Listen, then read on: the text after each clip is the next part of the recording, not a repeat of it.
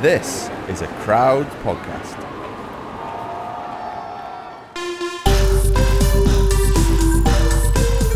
Hello, I'm Geraint Thomas, And I'm Tom Fordyce. and you've just entered the Geraint Thomas Cycling Club. Brought to you by Zwift, the indoor cycling app. Jump on your smart trainer and jump into Zwift. Croeso, or welcome. We're back, episode two, and we've got the news everyone's been waiting for.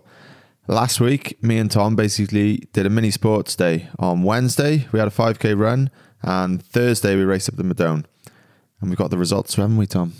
The results are in, Geraint, and I think overall, um, I have to be pleased because I haven't been humiliated. As a man, at least 12 years, possibly 13 years older than you, I've managed to hold my own, albeit not on a bike. Yeah, no, I, I got to say, I was um, pretty impressed. Didn't think you'd be as quick as you were on the run. You know, with as you say, with your in your latter years. my latter years. I don't know, older than me. Yeah. Um, but yeah, I could tell like you you put a little dig in though, didn't you? With after about half distance, and you were a bit quicker around the corners than me. I think your knees are a bit more, and your hips more. I don't want to say agile because, Say agile, that sounds great. but you're more used to running basically, and you I can go more- around the corner quicker. And, I am more used to running, yeah. and you got me, and uh, unfortunately, I wasn't able to close it. But I think there was one moment after you made your initial move, you looked back, and then I could see the the fear in your eyes. you were you were worried. You're like, geez, he's actually pretty. He's he's hanging on to me, yeah. Well, I had I had one move in my locker, so when I made the move, I hoped to, to look back over my shoulder because we were on a curved part of the course. I hoped to look back over my left shoulder and, and see nothing but fresh air. And Yeah. instead, I saw you in your headband and your uh, cycling glasses and a very fetching Team GB vest, no more than five meters away. At least I looked the part, eh? You did look the part. So I was able to hang on for that. And then the very next day, we went up the Madone, the bike that you used. Because when we started this challenge, I was envisaging a bike at least 100 years old. um, you would be changing the rear sprocket with a spanner, and your brakes would be made out of cork.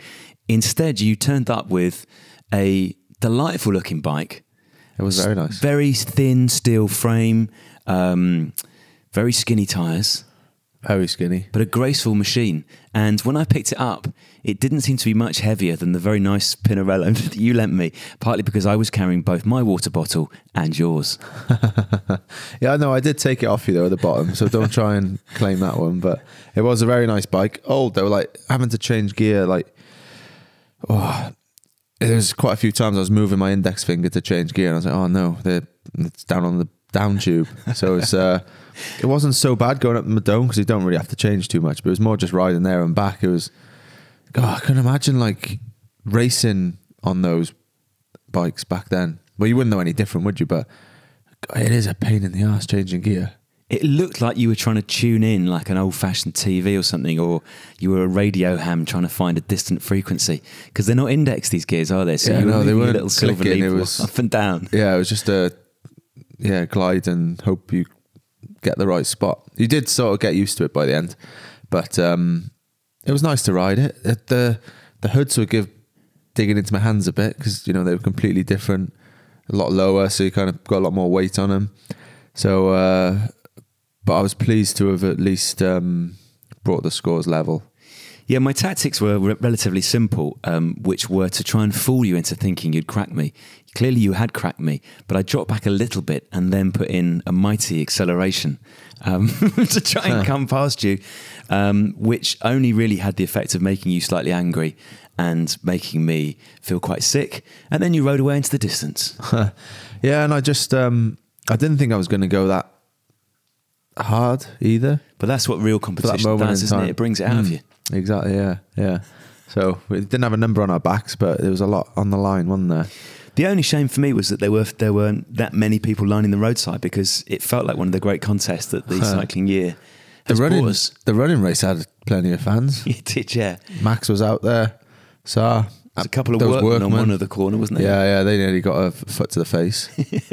um, but yeah, no, it was the Rose Garden was was picturesque, wasn't it? That, that lap of the To Rose be honest, Garden. I was in a world of pain. I've got no recollection of any roses. Oh, Well, we went through one anyway. Yeah, it was great. So this leaves us 1 1, and we have talked about what we might do as a decider. I have got an idea, Geraint, and that is that the decider will come at the start of Series 4, which means that all our fellow club members have the entirety of Series 3 to come up with a definitive race slash challenge that will make it 2 1. I like that. Then a forfeit for the loser. Got to Okay. be. Let's see how we go. Right, G, enough of our nonsense. It is time for our very first guest of season three. And let's hope you've pulled in a big one.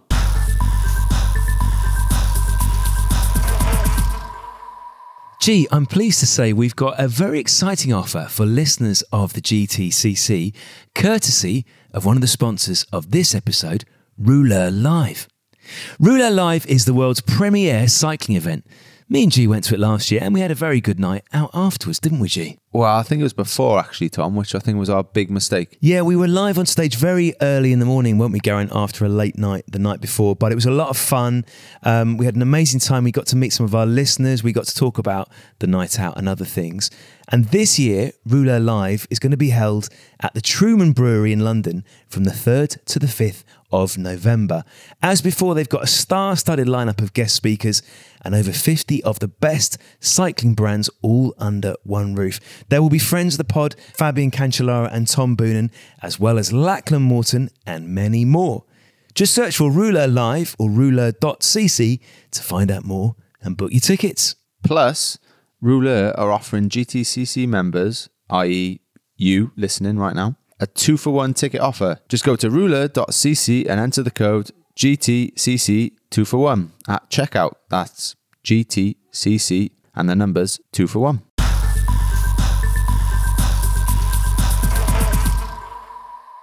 So, Tom, there's many brilliant young talents in the world of cycling at the moment, and um, well, to be honest, they're ruining things for guys like me, little bastards. But um, so we've had Tadej Pogacar on the pod last season, so it's only right to get this man, who is the current world road race champion, winner of the Vuelta, winner of Liège, Bastogne, Liège, all in the same year, and he's only 22, which makes me a little bit sick, to be honest. So. Welcome to the pod. Welcome to the GTCC, Remco Evenepoel. Thank you. So I pronounce that okay? Because I always just say Remco, but You did brilliant. I, I've heard worse. Perfect. I've heard worse. now, how are you, mate? It must have been a busy, obviously, Vuelta Worlds, you know, Belgium, massive, the home of cycling almost. So must have been a busy few weeks for you. Uh, yeah, it's correct. I think uh, it has been a quite a long summer, but everything has been, been going well. I cannot complain after uh, such a beautiful summer. So it has been busy. I've been lived a bit, but I think it's all part of uh, of the job a little bit. eh? Yeah, you've had a lot of big wins this year, but the one that stands out must be uh, that time trial win in Tour Swiss, no? Exactly, exactly. You put away some good riders there. Exactly. I'm, I'm super happy about that win. I think I cannot be more proud of uh, beating Geraint Thomas. Uh, but I saw some photos of your homecoming. That looked um, oh, awesome. Yeah, it was actually I got goosebumps for the whole time. You know, going into the city of Brussels, like uh, on the on the square, it was actually uh, I think a moment I will remember for my whole life because uh, as a kid from Brussels, you always dream to to once be you know get a bit of uh, respect in your own uh, city, Yeah. and then just uh, being celebrated on the square was actually uh, amazing. Has it been a big change? Like you, you go shopping, like you know, I don't know what supermarkets you have over there, but um, Yeah, I actually uh, leave that to my uh, to my wife now. I prefer to yeah, not that's go. a nice excuse now, isn't it? Exactly. Sorry, love. It'll, it'll take two hours if I go. If you go, it'll only take twenty minutes. So nice excuse. Yeah, exactly. I always forget things, you know. So yeah. And uh, just before you came on, we had that quick chat about um, your marriage. You got married recently. yes, and that somehow got leaked and you, you were trying to do it you know a bit quiet keep away from all the press so that must just be another example of how your life you were you were a superstar before the back end of this year but it must have just gone tenfold again no uh, yeah, exactly. I think we we can feel it a bit in the small things, like um, like example the wedding. We wanted to keep uh, as a secret or a bit more private than uh, than it was now. But I think in the end everything went well. Um, it was still quite calm. We were actually too late, so I think the people or a lot of people left already. Huh. So it was actually a bit. We were a bit lucky, but um, yeah, I think the most dangerous thing is that uh, everybody wants a piece of me, and uh, we need to try to keep that under control. But until now, everything has been going well. But I think the most dangerous part will be like the month of November, December, when everything uh, gets a bit more calm, and then the TV shows come for like the the holiday period of Christmas and, and New Year, and then um, we're just gonna focus on the most important things that are related to cycling and yeah, to my uh, to my daily life, but nothing in private and nothing uh, crazy like a, I don't know a singing program or something like that. Yeah. will you stay in Belgium or will you be will you go to like Spain or something? We actually bought a, a house last year in Spain, and everything uh, is ready to yeah to live in uh, since a few weeks ago. So uh, when I come back from holiday, we'll stay a few days in Belgium to get everything sorted and then leave with the car. Nice. That'll make things a lot easier, eh? Yeah, yeah, exactly. Like this, uh, people don't really know, or like the people that want something from me don't really know where I am or what I'm doing. So that should help a bit. Yeah, yeah. So, before we start talking about cycling Remco, we probably need to talk about football because Geraint likes to tell me how amazing he was as a footballer before he became a cyclist, how he could easily have beaten Aaron Ramsey to it and played for Arsenal and Wales. The difference between you two is that you actually did it because you were on the books of PSV Eindhoven, you played for Belgium's under 15 and under 16 teams. Right, when I've watched your meteoric rise in cycling. I keep wondering how you made that switch, how you made that switch work so quickly. That's a good question. I think it's something I don't really know myself. But uh, in first place, I was I wasn't happy anymore playing uh, football because I started really early in my life. I think I was around four years old when I uh, started to play already here in uh, in Anderlecht. So already on a quite a high level and with games on a bit of pressure, even when you're a five year old kid. So I think it was just too long because I stopped at 17. So that makes like 12, 13 years of, uh, of playing uh, football already. Uh, and always with pressure, you know, because um, playing in Anderlecht, you always have the competition with uh, Bruges and some other teams. So then the choice to go to, to Holland, to PSV was also the same. You know, when I was 11 years old, I went there um, I did two years in a family there, uh, almost not seeing my uh, my father and mother at home. Then my mother got got uh, sick. I think when I was 13 years old. Um, so then uh, you know all these small things. I think yeah caused the the end of my happiness in, in football. Is it true as well around that time? I can't remember who's telling me, but um, your football coach said to have an easy day and you ended up doing like the local half marathon or something and you passed your coach and like hey you know whatever you'd say like younger hey and uh and he was like what the hell are you doing remco and you ended up running a super fast time as well yeah that's correct i think that was in 2016 um, so that was already the the period that i started to uh, to get a bit sick of, of playing football they also uh, i mean i got uh, on the bench uh, a few weeks before. So I was always the captain of the team. And then out of out of nowhere, they decided to not let me play anymore and put me on the bench. So that was a bit the period where everything got worse. And then uh, we had a game on Saturday. It was an important game, but I didn't play too much because I started on the bench, and I think I was. Uh, they put me in with like 15 minutes to go. And then on Sunday, my father was. Uh, I mean, my father planned to do the marathon of Brussels and uh, I had a, a, rest day as it was a game before. But I went there with my mother and uh, and his best friend to to watch.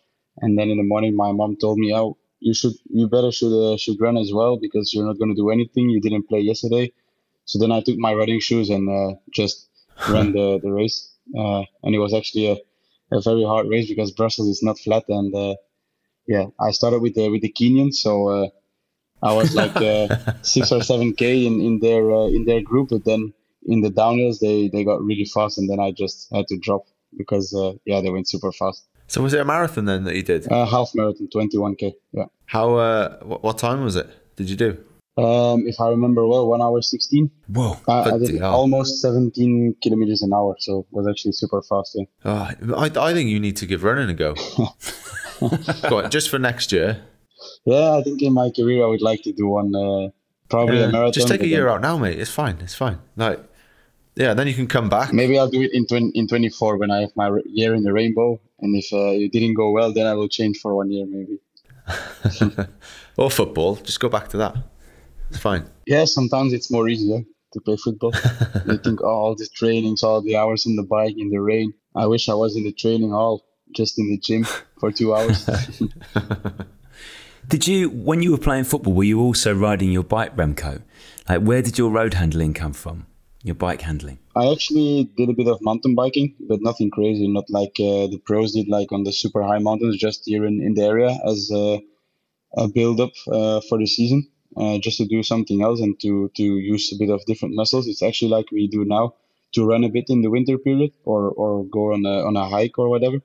It was a bit the same reason behind the, the mountain bike uh, rides. So do you, do you still run then in the off season? Uh, yeah, I do a bit. Yeah, yeah, I did it last year, quite long, I think, until uh, one of my first altitude camps in March. But since I stopped playing football, my bone density actually got a bit uh, got down. So uh, I have to uh, to keep running to just uh, keep my bones healthy. Yeah, that's one thing we do um, every year. We have that. Is it a DEXA scan? It's Yeah, called exactly. where it measures it. Yeah, so we do that, and um, yeah, every year they're like, yeah, gee, you still got really low bone density. Like the whole team is like super low. So I always think, yeah, this this winter I'm going to start running. I'm going to do a bit, but I maybe do two or three, and then uh, yeah, it doesn't happen basically. So this is the winter. It's going to happen now. I'm going to start.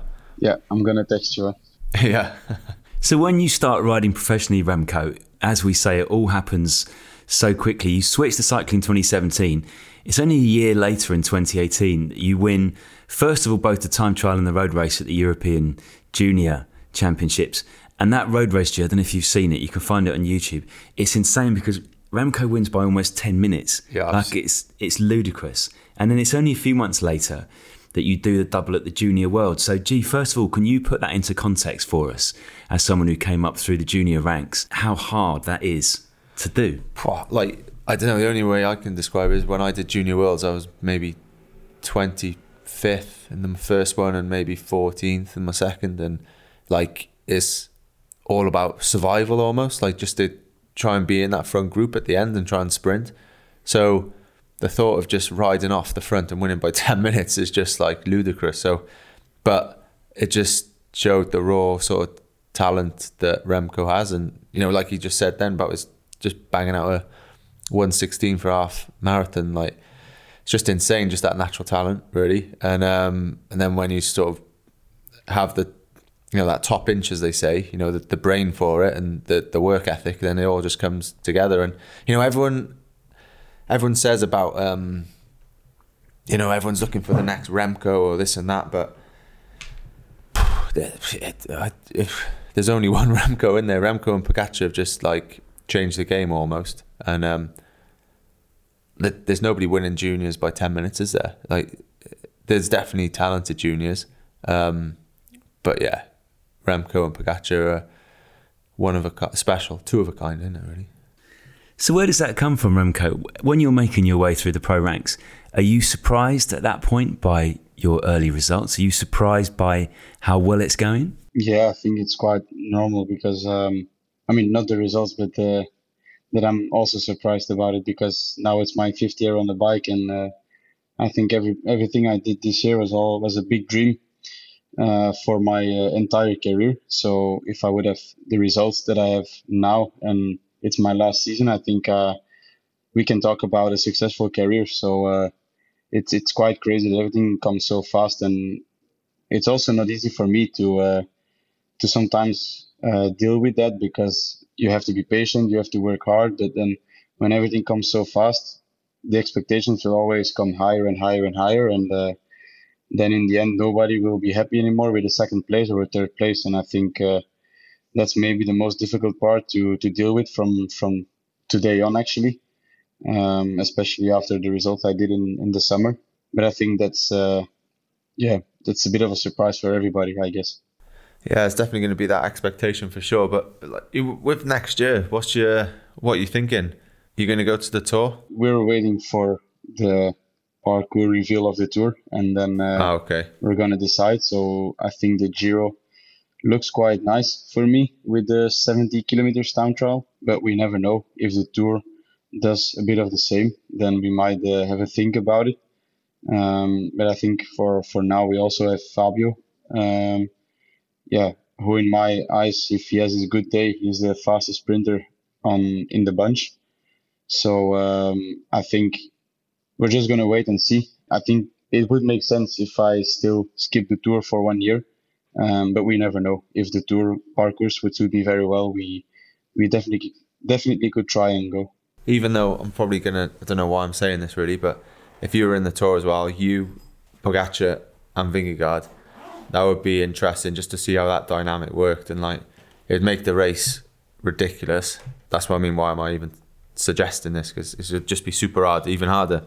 But it was just like yeah, being able to witness that this year with with Pogacar and, and you know Roglic for a bit and yeah, wow, it's definitely going to be exciting. The whole Grand Tours the next sort of five six years with all you boys going at it against each other. So going back to this year with the Vuelta, that must have been it was obviously a big target for you, but then you started really well and you know what people are like like I don't know if you you, you probably avoid what journalists say and stuff like I stay off Twitter and everything when it comes to a Grand Tour. But you know people saying, "Oh yeah, but he he might end up blowing up and you know he's young and he's not good on steep climbs or whatever they're saying."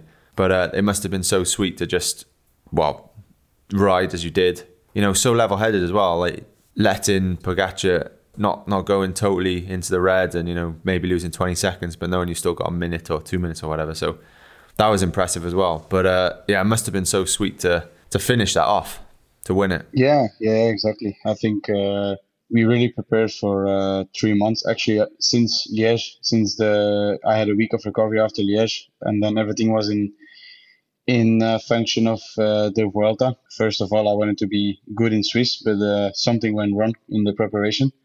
But then, um, yeah, after the, I can say it was a bit of a disappointment in Swiss. Um, we just like uh, kind of cleared the, the head, and then I went to to Livigno and uh, kept working on the, let's say the the difficult parts in cycling for me. By uh, by then, there was the steep climbs, uh, the heat still a bit. Uh, so I've been preparing really really well for the Vuelta and really try to to set my uh, negative points to turn them into the positive points or my strong strong parts in uh, for the race. So uh, yeah, it's it's. Uh, I would lie if I would say that I was not happy with uh, being able to to answer everybody with the pedals for sure. But it, it's not that it was uh, like in my head during the Vuelta. We were more focused on on the result and, and on really trying to win that stage. That was the first goal, and then after that we we would just like kind of go with the flow and um, yeah, try to keep the jersey as long as possible. But I think, uh, yeah, I think I surprised myself also a bit in uh, the Vuelta, physically and mentally, because I had that stupid crash in stage 12 or 13. Uh, I don't remember well, but then uh, I had a difficult weekend with the actually two of the, I mean, the two hardest finishes in in the race, and uh, I could actually uh, control the damage and not like crack completely like uh, it was the case in the Giro or uh, or in, in Tour de Suisse, for example. So uh, yeah, it was uh, it was a big relief to for myself to to just prove to myself and to the team that uh, that I, I was able to race three weeks on a very high level. Yeah, for sure. And the, and the little crash in the in the race that takes a lot out of you. Like it is, you know, it's you know when you hear commentators or or even staff say, "Oh yeah, you'll be right though." Like you've you'll you'll get better. You've you know it was two days ago. You know you're only gonna get better now. It's like it's surprising how much it can take out of you at times because you know just rising a Grand Tour for the win is hard enough. Let alone when you're you know beaten up trying to recover. Yeah, yeah. I was actually really surprised how how much damage a crash can can cause uh, to the body um, because Tell me about it. Yeah, yeah, exactly. Uh, so, like the, on the outside, I didn't have much, but uh, I had like the inside of my leg, actually where I had my uh, my fractures in, from the tour of uh, Lombardia. That muscle was really stiff and really painful for three days. So um, the day that I got dropped for like like one minute from from Roglic, uh, stage 14, I just could not stand up on the pedals, and it was a climb of 16, 70 percent.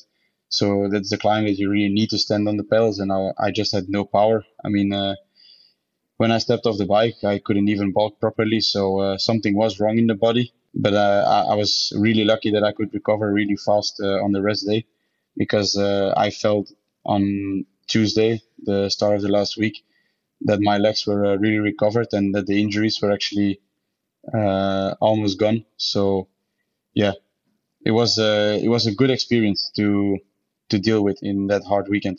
Yeah, to get through it. So speaking of that, speaking of that crash in Lombardia, then that was that was scary. I remember I don't know where I was, but I saw it on the tally. It was just like just to see you disappear off that edge of that road. Wow, it must have been horrific for your family to see that for a start, and then obviously you to go through it, and then afterwards all the aftermath of coming back. That's well, just to get back to top shape so quickly is a is a huge thing anyway. Yeah, yeah, exactly. I remember it was the the COVID season, uh, 2020. So I didn't see my my family a lot because we did a lot of altitude camps, but really like isolated from the family to just keep the the virus away uh, or out of the team. And uh, I went from Burgos straight to Poland, straight to uh, Lombardia. So it was a long period uh, away from home for like almost two or three months. So um, I really wanted them to be to be there uh, at the race. So normally it wasn't the plan that they were going to be there, but then uh, because I asked them, they were there. Yeah, I think for them it, it must have been the worst day of their lives, and for me as well. But yeah, I think uh, from the moment that uh, I could still move my legs and uh, knew that I was still alive, you know, because yeah. in, in that case you you just really want to survive and uh, you just want to to stay alive. That's uh, most important. And unfortunately, there have been many crashes in cycling already with a, a worse ending. So uh, I've been lucky again during that crash. I mean, from the bad luck, I had I had a lot of, of luck as well. So, uh, but then the period after that was actually a really long and, and quite cruel period with the the rehab and then also the season, which was like so much up and down.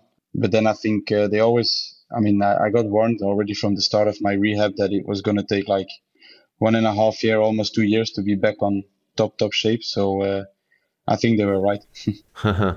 yeah, it must have. Do you remember everything from that crash as well? Uh, no, I've got a, a small black spot from uh, from that crash. Yeah. Oh, maybe it's a good thing then. Yeah, I, I think I, I remember going into the corner, like uh, crossing that house, but then you have like the right left turn uh, bends, which are really dark because you really go in between the trees. So uh, I must have made a mistake in the first corner because normally if you go in the first corner well, you just cannot miss the second one. But mm. I must have made a, a, mistake in the first corner, but I cannot say uh, which which uh, or what mistake I, I made.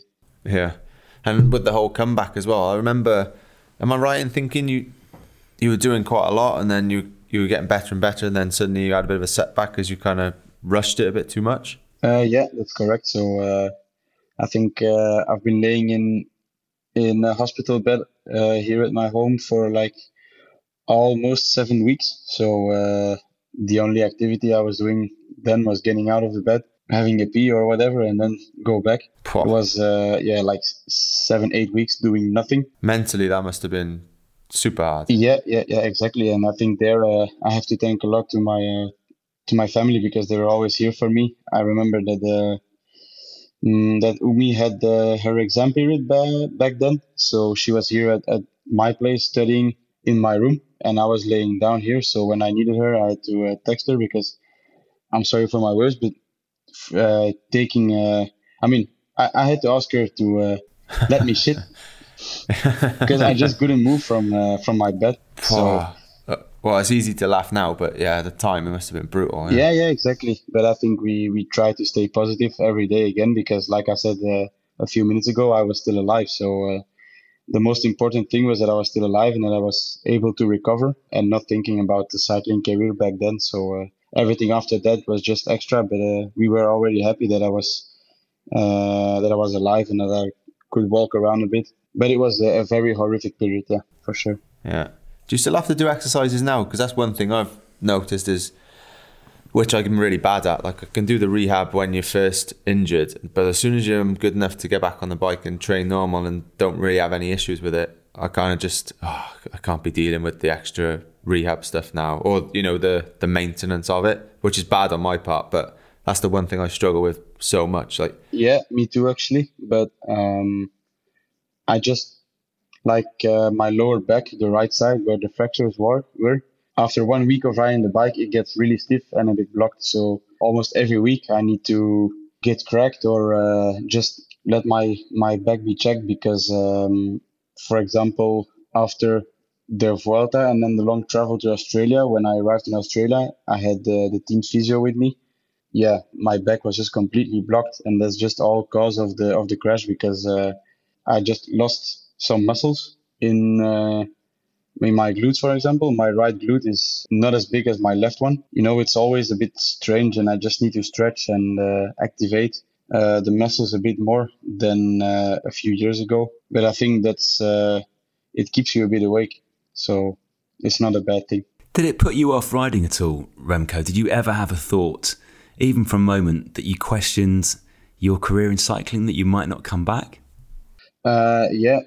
So, like uh, like G said a few minutes ago, I think so. I was building up. I was going in. I mean, I was getting in, in good shape, having a good level already, but it was just not normal because I think I was so focused and so really fixing the goal of just getting into a good shape to the training camp with the team, so I could train with the with the boys again.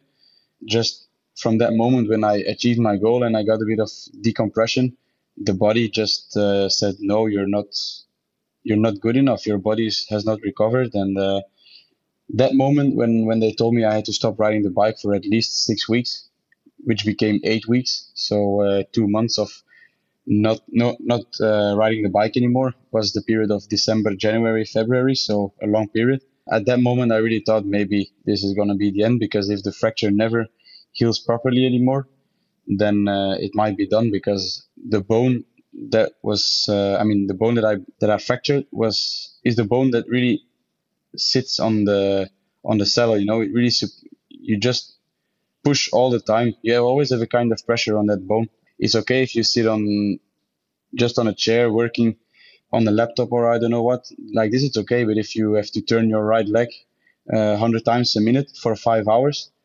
then uh, it's it gets yeah. There's a little tension in, in the fracture and it just never heals. And uh, I was just really scared that uh, that fact was going to stop my career. Yeah. Yeah, I remember uh, when I did my pelvis. Actually, I I fractured it similar sort of place. Actually, when you're sitting on the saddle and oh yeah, it's just like, yeah, coming back from that is just slow and just monotonous, isn't it? You, you just cannot do any exercise in a gym as well because if you want to do a squat, the muscle is gonna like pull the bone, and it's again under pressure. So you just have to wait until it's closed, and then you can start practicing. But yeah, it takes at least eight weeks to to close. Yeah, it's crazy how um thinking about this now. Like Egan and Froome have obviously had massive crashes recently as well, and yeah, so I, for sure they'll probably look at you as inspiration. Like you have got back to your best, especially Egan now, you know, because he's sort of on that journey now. So um, yeah, it's some crazy crashes recently. But anyway, I think we should move on from the the crash talk because yeah, I'm not a big fan of that. It's happened a lot. But thinking of like the worlds this year, that was an insane ride. I actually didn't see. Mo- I just saw the final, like I don't know, 5k or something. But yeah, win by two and a half minutes attacking. Where was it? Like 25k to go or more? Uh, I think I went off with Lutsenko 35, and then I was lone 25. Okay, yeah. So was that always the plan? Like, is that how you wanted to race it? The plan was actually how how I raced now, but it wasn't meant to be that early. But you know, you also know that the situations in a race they can change every kilometer, so you just don't know what to expect. And it was actually a bit of a of a strange lap because the first part was really hard. Then you had a long steep downhill, which uh, you just cannot gain time or lose time. And then you had like this five kilometer flat part next to the sea, next to the coast, going into the finish line. So we went off with a group. Then we did like one lap uh, of working together. Uh, we caught the front group. Then uh, I put the I think Serry on the front for one lap, but then it was like there was no control anymore. So if we would have ridden one more lap the way we did the third last lap, I think they, they would have caught us back. Yeah. In that situation, I, I just knew already when we went off with 25 guys that it was a big opportunity for me to win the race because we were four Belgians in the front and there were four French guys in the front. So, and three Italians. So the race was actually, it was done. Nobody from behind would have been chasing like mad dogs, you know, just to catch us back. So we just had to keep racing, keep racing until I had a gap. And I think that's, uh, that's how everything went. But of course, it was still a very long way because uh, a six-hour race going solo from from far away is uh, is pretty hard and is uh, always a big risk. But yeah, I think uh, I cannot complain about how everything went. Not at all, no. There were so many Belgian flags coming down that final straight, weren't there? Bearing in mind the races on the other side of the world, it must have been amazing to see those as you came down the finishing straight. Yeah, exactly. It was actually really crazy because also on Mount Pleasant, so the the super steep climb, there were a lot of Belgian flags and Belgian people screaming my name. So yeah, it was actually I was actually surprised that so many Belgians were there. Also, when uh, when I stepped up on uh, on the podium, I saw super many Belgian flags and uh, the typical Belgian type of screaming my name. So uh, yeah, it was actually uh, was super nice, super super nice. And when when did you know you had it? Um, yeah, the car came next to me, and I was like two three k from Mount Pleasant, and then uh, Sven told me, uh, the coach told me that I had like just above one minute on Lutsenko, but I also knew that Lutsenko was not the the most fresh guy in the race anymore. So then I started to believe more in it, but I think I was really kind of relieved when I finished the the fast downhill. So with like six seven k's to go, yeah, maybe five then I was uh, quite sure I was gonna have it. But yeah, you always have to be careful eh, because flat tires or you don't know what can happen. It can really uh, change the race completely. Did you stay in the moment totally as you came towards the line, Remco, or did you let your mind drift back to that long recovery from the crash and all those hours when you're lying in bed and you know you need someone else to help you get to the toilet? Uh, I think that was more the the case in in uh, the Saturday stage, so stage 20 of the Vuelta, because uh, I remember uh, three or four Ks to go when the, the sports director just said in the radio, "Oh, you're just going to win the beep Vuelta." Uh, then uh, you know, then it really, I started to realize it, and then you just think about everything that happened before. Uh, the super tough year I had last year with the the racing, not racing, uh, racing on a good level, then racing on uh, for for me on a bad level. So yeah, it was just that moment was really all the the images that I had from the yeah months and years before. But the worlds was more the moment and uh, actually also you know looking forward because you just know you're going to wear the the rainbow for for a year. Yeah, it was a, a bit of a let's say uh, riding into the finish line like on a cloud. You know, just uh, really flying over the over the streets was super super nice. Huh. What was it like for you, G, when you won the tour in 2018 and it was that time trial, wasn't it, down in the southwest of France on the Saturday, and then you know you you're hearing it in the ear from is it Nico Portal in the car that day? He's yeah. telling you you've won the tour. What was going through your mind? Did you think about all the tribulations you'd gone through when you got to that point? Did you think about the people who'd helped you get there? Yeah, it's mad, isn't it? Because you spend the whole time not thinking about the outcome, just like that stage, and trying not to get carried away and not because you could easily just go back to when you're like, well, I was going to say in your early twenties, but you know, when you're a kid and like like 15 or something, and dreaming of um, you know, just being part of the tour, and, and so if I'd let myself get carried away there, and it, you probably would have like got all emotional and you, you, your race would have been up and down as well with it. But um, so yeah, I didn't think about it at all. And then yeah, uh, in that TT, that was the first time I was like, "Whoa, this is actually quite a big day." You know, I could win the tour today. But yeah, I kept sticking to the process. You know, very boring, but you know, sticking to the process, thinking what I got to do, and then but yeah, as you say, last 500 meters, I remember asking Nico on the radio, like, Nico, Nico, I won the tour, and he's like, yeah, yeah, it's Jay, Jay, because he called me Jay. That's how he pronounced G. Yeah, it's Jay, Jay you've won the tour, and I was just like, yeah, just the elation, and then obviously Sarah was there. I didn't know she was going to be there, and like, yeah, then you do you do just think of like not one specific moment, but you just kind of very weird way of but you just reflect on everything almost and uh, all those hard yards and like all the you know the crashes and disappointments and stuff. And then Dave was obviously there who you know he'd been sort of like my boss since 2003 really and you know kind of been through it all with him. And so yeah it is. It's real emotional sort of time really for sure. Who did you think about afterwards remco? Did, who were the people who you look back into your past and you you felt that you wanted to thank?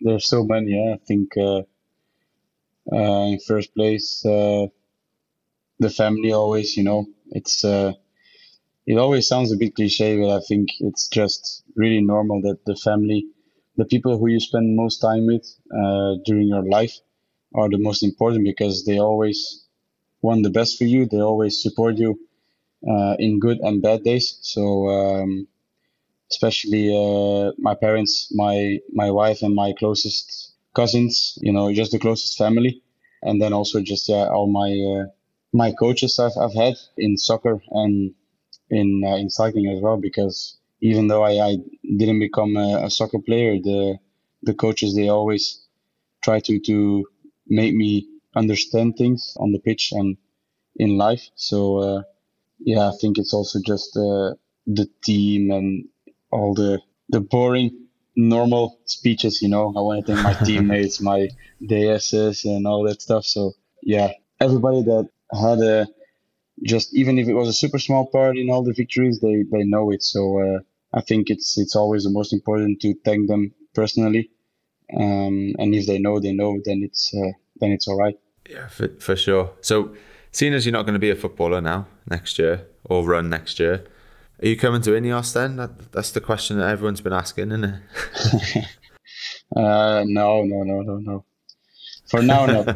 I think I have a contract till 26, so uh, we're really trying to to build on, on something great with the team, and I really hope we can achieve those big dreams um, because I think that would be actually a, a really beautiful story to uh, start building on on Grand Tour dreams and then try to win the three of them. That would be something really crazy. But yeah, you never know what happens in life. Eh? It's uh, I think trans- transfers are, are just part of our job. So uh, yeah. Yeah, well, t- the rumor I heard is if Ineos cycling team can't buy you, then Nice Football Club are just going to offer you a a contract you can't refuse. They'll try and get you out of the sport that way instead. yeah, but you know, I'm also but, an Arsenal fan. Eh? I'm a big Arsenal fan. Yeah, yeah, yeah, yeah. Doing all right at the minute, eh? Yeah, not too bad. Exactly. Yeah. It's better than Anderlecht. League, better than Anderlecht. They're not doing very well now. yeah, yeah. If you ever, I saw you were at Anderlecht the sport, the um, the game. Yeah. If you ever want to come go to Arsenal, just give me a shout, mate. I'll, I'll line you up with a proper team. That would be nice. That would be nice. oh, cheers! Thanks for your time. Um, I know you're busy now, and you're off to Maldives, so enjoy that. Thank you very much. Thanks for coming on. Appreciate it. No problem. Tom, we got a new sponsor for season three, and I think we're all going to benefit from this one. Yeah, we know how much you all love coffee, especially on a bike ride. So we've only gone and partnered up with Origin Coffee. Not only that, but we've got you a very chunky discount too. Not a bad start to the season from our chairperson. Yeah, gee, I'm on it from the word go, you know that. A little bit about Origin Coffee then. So they're pioneers in sourcing and roasting some of the highest quality specialty coffee on the market today. In fact, they launch a new coffee every week. Right, so how are we getting our hands on this to taste then, G? Well, I've already done that for you. I've tried Resolute. I would describe it as chocolate, stone fruit, bit of caramel. Have you just read that off the label? Yeah. But I did choose it because it's no nonsense. It's just a classic, proper coffee, you know? If you want to try Origin Coffee, just like G, you can get 30% off all coffee and pods by going to origincoffee.co.uk and using the code GTCC30 at checkout. All online orders are roasted and shipped the same day, and they have a rewards program so customers can earn points and get cash back every time they shop online. That's code GTCC30 at checkout. Go and get yours today. Enjoy. Tom, Zwift are back for their third season sponsoring the GTCC. which means our Wednesday 6 pm group rides continue. Exactly. Just hop on your trainer, open up the Zwift app, and join the group ride. You get to ride alongside us, all our club members, and wear the in game GTCC jersey. And if you're new to Zwift, just go to Zwift.com to start your free trial today. During this season of the pod, we're going to be walking you through all the new stuff we've been trying out on the app. Just think of us as your testing team. So, Chairman Tom, what have you been trying this week? Well, gee, Zwift have revamped Pace Partners. This means the app is now full of never ending group rides outside the already packed calendar. There are 16 pace partners in every world riding at different speeds and wattages. Right, so for those wondering what on earth I'm talking about, they're basically a rolling meeting point. So you get the feeling of riding with people without a group ride. Jump into a world, find a virtual pacer, and cling onto them. Now, I've used this after finishing a race on Zwift to do my cool down, but you could use it as a workout and pick a faster wattage to give yourself a wheel to follow. Or why not use it as a warm up for a Wednesday GTCC ride? See you all on Wednesday then. Here at Mindset Win, we want to give you the tools to become better at what you do. Taking inspiration and wisdom from our guests, we will hear stories, strategies, tips, and tricks. Told by leading names in sport and beyond. Who know what it takes to get to the very top. There will be two episodes each week packed with amazing stories and practical takeaways for us all to follow. Search for Mindset Win on YouTube and on your favorite podcast app. Jim and Tom, what have you got for us in any of the business today then? Well, you might have seen in the Facebook group that we are making the GTCC even bigger and even better this season. And we want your help to do this. So, we're going to be introducing a paid tier of the GTCC membership, but we want to know what you guys want from this. This will be a sort of club plus sort of vibe. So get in touch with us in all the usual ways Instagram, Facebook, Twitter, and email. The email address, if you've forgotten since series two, is gtcc at crowdnetwork.co.uk and let us know what additional benefits you would like from us. So this might be some exclusive merch, might be extra content, it might be chats from me and G. We are ready and waiting to listen to you. Also, Tom, we've had an email from Brad Davis. What did that say? Right, G, you're going to like this. So, in Brad's words, I was speaking with my road captain, Ali, this week, and I shared with Ali the details of my plan for next year. She said I should share my crazy idea with you. G, here is Brad's crazy idea. Brad says, I plan to ride from my home in Norfolk to the south coast of Spain. This will be roughly 800 miles, but I will be doing it both bike packing and also on a fixed gear bike. The idea is to raise as much money as possible for the hospital and hospice and raise awareness that cancer can affect the young. We thought maybe GTCC members could meet me en route and ride sections or maybe have a Zwift ride. What do you think, G? Oh, it's going to be brutal on a fixed gear for a Massively start. brutal. Let alone the 800 mile bit as well. But And with all his gear, because he's going to be bike packing, so the panniers will be heavy. Yeah. There'll be bars on his, there'll be bags on his handlebars, on his top tube, all that extra weight. um, does he know what he's got himself in for? Yeah, that's going to be brutal. But fair play, that's some challenge. I yeah, I, w- I wouldn't say we did something similar, but I rode from south to north Wales on a tandem with Sar for charity years back, and people met us along the way, and it definitely helps when you meet people. So yeah, if people could go out and meet him, you know, along the route, then uh, that would be cracking, especially if it was GTCC members. Just don't do what people did to me and Sar and just expect to like, oh, can we just have a little race? Can I just test myself against you? This was after already doing 12 hours on a bike, you know? Just like, mate, how about you sign for Quick Step and I'll race you in, I don't know, in a race. but uh, no, yeah, unbelievable. And yeah, Zwift as well. Like, that's something we'd be able to do easily, wouldn't it? Yeah, definitely. Well, maybe, Brad, you can send us, if you've planned it out, you can send us a rough route. We can put it on our social feeds, and then our fellow GTCC members can maybe sign up for a particular leg. Sounds a plan, yeah. And get out there and support him and raise plenty of cash for a very good cause. Right, that is it from us this week. We'll see you again next time. Ciao, ciao. That was the Geraint Thomas Cycling Club. Thanks to club secretary Louise Gwilliam, heads of music Emma Hickman and Frank Beecher, Head of Social Archie Biltcliffe, and our Honorary President Mike Carr. But most of all, thanks to you for listening.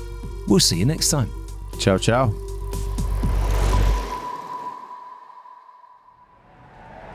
Crowd Network, a place where you belong.